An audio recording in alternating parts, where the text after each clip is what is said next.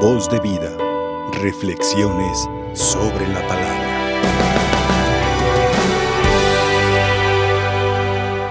Hermanos, hermanas, estamos celebrando, como bien sabemos, el tiempo de Pascua. Este tiempo en el que subrayamos de manera especial en las oraciones y en los textos de la escritura y de la liturgia nuestra propia Pascua. Cristo es nuestra Pascua. Hemos dicho que Pascua significa un paso, el paso de Jesús de la muerte a la vida. Si Cristo es nuestra Pascua, entonces también en Él está nuestro paso, nuestro pasar de la muerte a la vida. De aquello que produce muerte en nosotros y en los demás, aquello que produce vida en nosotros mismos y en los demás. Y en el tiempo de Pascua, dos textos que escuchamos frecuentemente a lo largo de todas las semanas es el libro de los Hechos de los Apóstoles y el Evangelio de San Juan. Desde luego los relatos de las apariciones en los otros evangelios, pero también el Evangelio de San Juan ocupa un lugar importante en el tiempo de Pascua. Hemos venido leyendo desde el sábado, en las misas de entre semana, de lunes a sábado, el capítulo sexto, el capítulo seis del Evangelio de San Juan, conocido como el discurso del pan de vida. El sábado escuchamos cómo Jesús dio de comer a más de cinco mil personas a partir de cinco panes y dos pescados. Y claro, escuchamos hoy aquí cómo un grupo de personas buscan a Jesús. La multitud que estaba en la otra orilla del lago se dio cuenta de que no había más que una sola barca, de que Jesús no se había embarcado con sus discípulos. Y entonces este grupo de personas se ponen a buscar a Jesús. Desde Tiberíades, igual, donde habían comido el pan, cuando la gente vio, dice el texto, que ni Jesús ni sus discípulos estaban allí, se embarcaron y allá van a Cafarnaúm. Andan buscando a Jesús. Solamente que Jesús, una vez que lo encuentran en la orilla, en la otra orilla del lago, le preguntan, maestro, ¿cuándo llegaste acá? Maestro, lo llaman maestro. La palabra maestro no se emplea de cualquier modo en los textos del Evangelio. Se le dice a las personas que tienen una experiencia de la palabra de Dios, que la han escuchado, que se han puesto a leerla, que la han meditado y que a partir de esa escucha, lectura, meditación, van construyendo la propia sabiduría que Dios les da a través de esa palabra. Jesús es alguien que lee, que conoce la Sagrada Escritura. Lo llaman maestro. Jesús, sin embargo, les descubre su propio corazón a este grupo de personas. Yo les aseguro, hemos escuchado, que ustedes no me andan buscando por haber visto signos, sino por haber comido de aquellos panes hasta saciarse. Interesante esto que dice Jesús. Podemos buscarlo. Habrá muchas personas, cientos, miles, cientos de miles de personas que buscan a Jesús. Y podríamos preguntarnos cada uno de nosotros, ¿yo por qué busco a Jesús? ¿Para qué busco a Jesús? ¿Qué es lo que me mueve? ¿Qué es lo que me motiva para buscar a Jesús? Hoy estamos siguiendo esta Eucaristía de distintas maneras cada uno de nosotros. Al dedicar este tiempo a la Eucaristía es una manera de buscar a Jesús. Podríamos preguntarle, preguntarnos, ¿por qué estoy aquí ahora? ¿Por qué dedico este tiempo? a buscar a Jesús, a escuchar sus palabras. Se puede buscar a Jesús no por Él mismo, sino para sacar ventaja y provecho nosotros mismos. Parece entonces que hay la posibilidad de mejorar, de purificar las motivaciones que tenemos para seguir a Jesús, para buscar a Jesús. Se puede, claro que sí, buscar a Jesús por un interés personal, no tanto por una amistad, cariño, amor por Jesús, por su obra, para ponernos a sus órdenes y decirle, Señor, aquí estoy, envíame. O como María de Nazaret, Señor, hágase en mí según tu palabra. Este grupo de personas, Jesús lo dice claramente, no me andan buscando por haber visto signos. Es decir, Jesús les dice, miren ese milagro que ustedes presenciaron, que vieron, del cual se aprovecharon, comieron hasta saciarse, es un signo.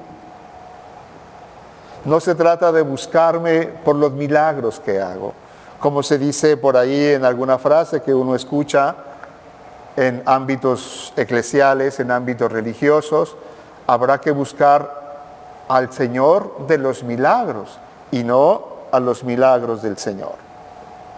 Es fácil que busquemos los milagros del Señor. ¿Por qué? Porque nos convienen. Porque nos ahorran trabajos, esfuerzos y quisiéramos ya, como en un arte de magia, como una magia exactamente, ver resueltos nuestros problemas, nuestras penas, nuestros dolores. No es por ahí. No me andan buscando ustedes por haber visto signos. Los milagros son eso. De hecho, el Evangelio de San Juan no utiliza la palabra milagro. Los evangelistas sinópticos, Mateo, Marcos y Lucas, emplean la palabra milagro. Aquí la palabra que Juan emplea es signo, señal.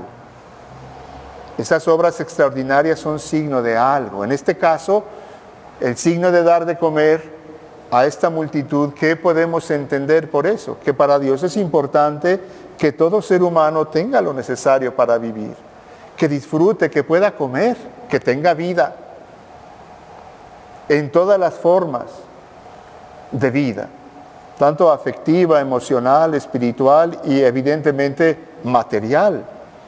El vestido, la comida, la casa, la educación, la medicina para recuperar la salud. No se puede pretender que a fuerzas todos tengamos exactamente lo mismo como se ha pretendido a lo largo de la historia en muchos gobiernos. No se puede. La historia ha mostrado que por la fuerza el ser humano no respondemos a nada. Por eso el llamado de Jesús es perfectamente libre. El que quiera seguirme, que me siga. Si alguno quiere seguirme, que tome su cruz y que me siga. No es a fuerzas. El llamado de Jesús, el Evangelio de Jesús, la buena noticia que Él es para nosotros, es una buena noticia que nos es ofrecida si queremos entrar y seguir en ese camino. Y atención entonces, evitar buscar a Jesús únicamente para beneficio propio. Nuestra relación con Jesús que sea una relación de amistad, de cariño, de amor. ¿Cómo estás Jesús? Gracias por querer ser mi amigo. Sabes, no te tengo presente con mucha frecuencia en mi vida. Voy, hago mi trabajo, igual si es un trabajo de iglesia, de servicio y demás, con frecuencia, con frecuencia puedo buscarme a mí mismo. Señor, dame buscarte a ti. Dame aprender a ser tu amiga. Dame aprender a ser tu amigo. Dame aprender a recibir, a acoger la amistad que tú me ofreces. De manera que nuestra fe no se convierta en una serie de cosas por cumplir, de reglamentos, de prácticas religiosas que tenemos que cumplir porque, porque lo que sea. No. El amor de Dios y el amor simplemente es libre. Por eso Jesús invita a estas personas, no me andan buscando ustedes por haber visto signos, sino por haber comido de aquellos panes hasta saciarse. Jesús los pone frente a ellos mismos. A ver, dense cuenta. ¿Qué andan buscando? Esto recuerda el primer capítulo del Evangelio de San Juan, aquellos dos hombres que van detrás de Jesús que Juan el Bautista les ha dicho, miren, el Cordero de Dios. Y este par de discípulos de Juan se ponen a seguir a Jesús. van detrás de él, Jesús se vuelve y los mira. ¿Y qué les pregunta? ¿Qué buscan?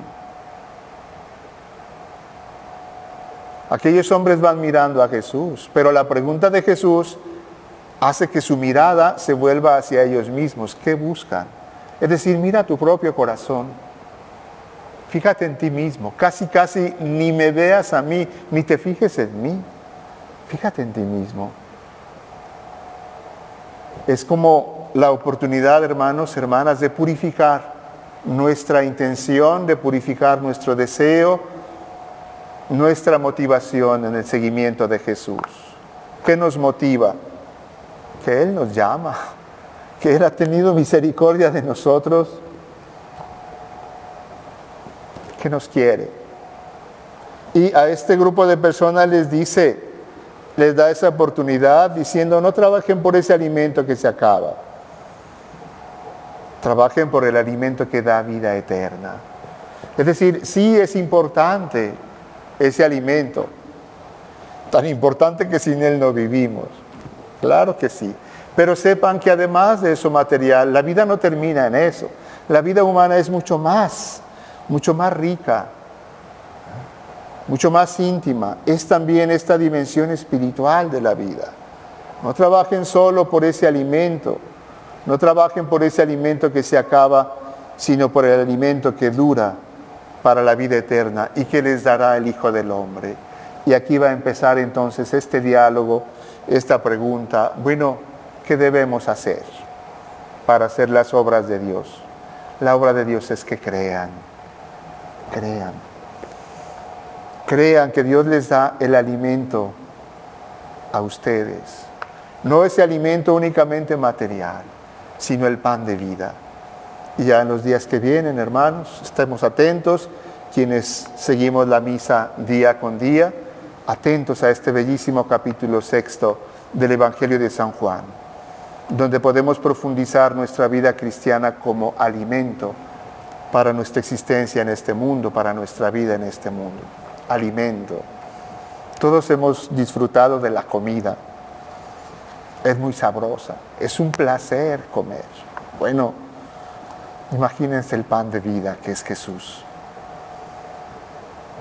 Qué alegría debe ser experimentar aquel hombre, aquella mujer, aquel creyente que empieza a reconocer poco a poco a Jesús como vida suya, como alimento suyo. Pero bueno, eso vendrá después. Seguir a Jesús va a implicar persecución, lo escuchamos en la primera lectura, Esteban, también seguiremos esos textos de los hechos de los apóstoles. Aquí le han levantado falsos testimonios. Vean cómo veamos cómo un falso testimonio puede destruir a una persona, destruir una familia, hacer que se pierda un empleo, por decir cosas falsas de alguien. Estas mentiras van a llevar a, a la muerte.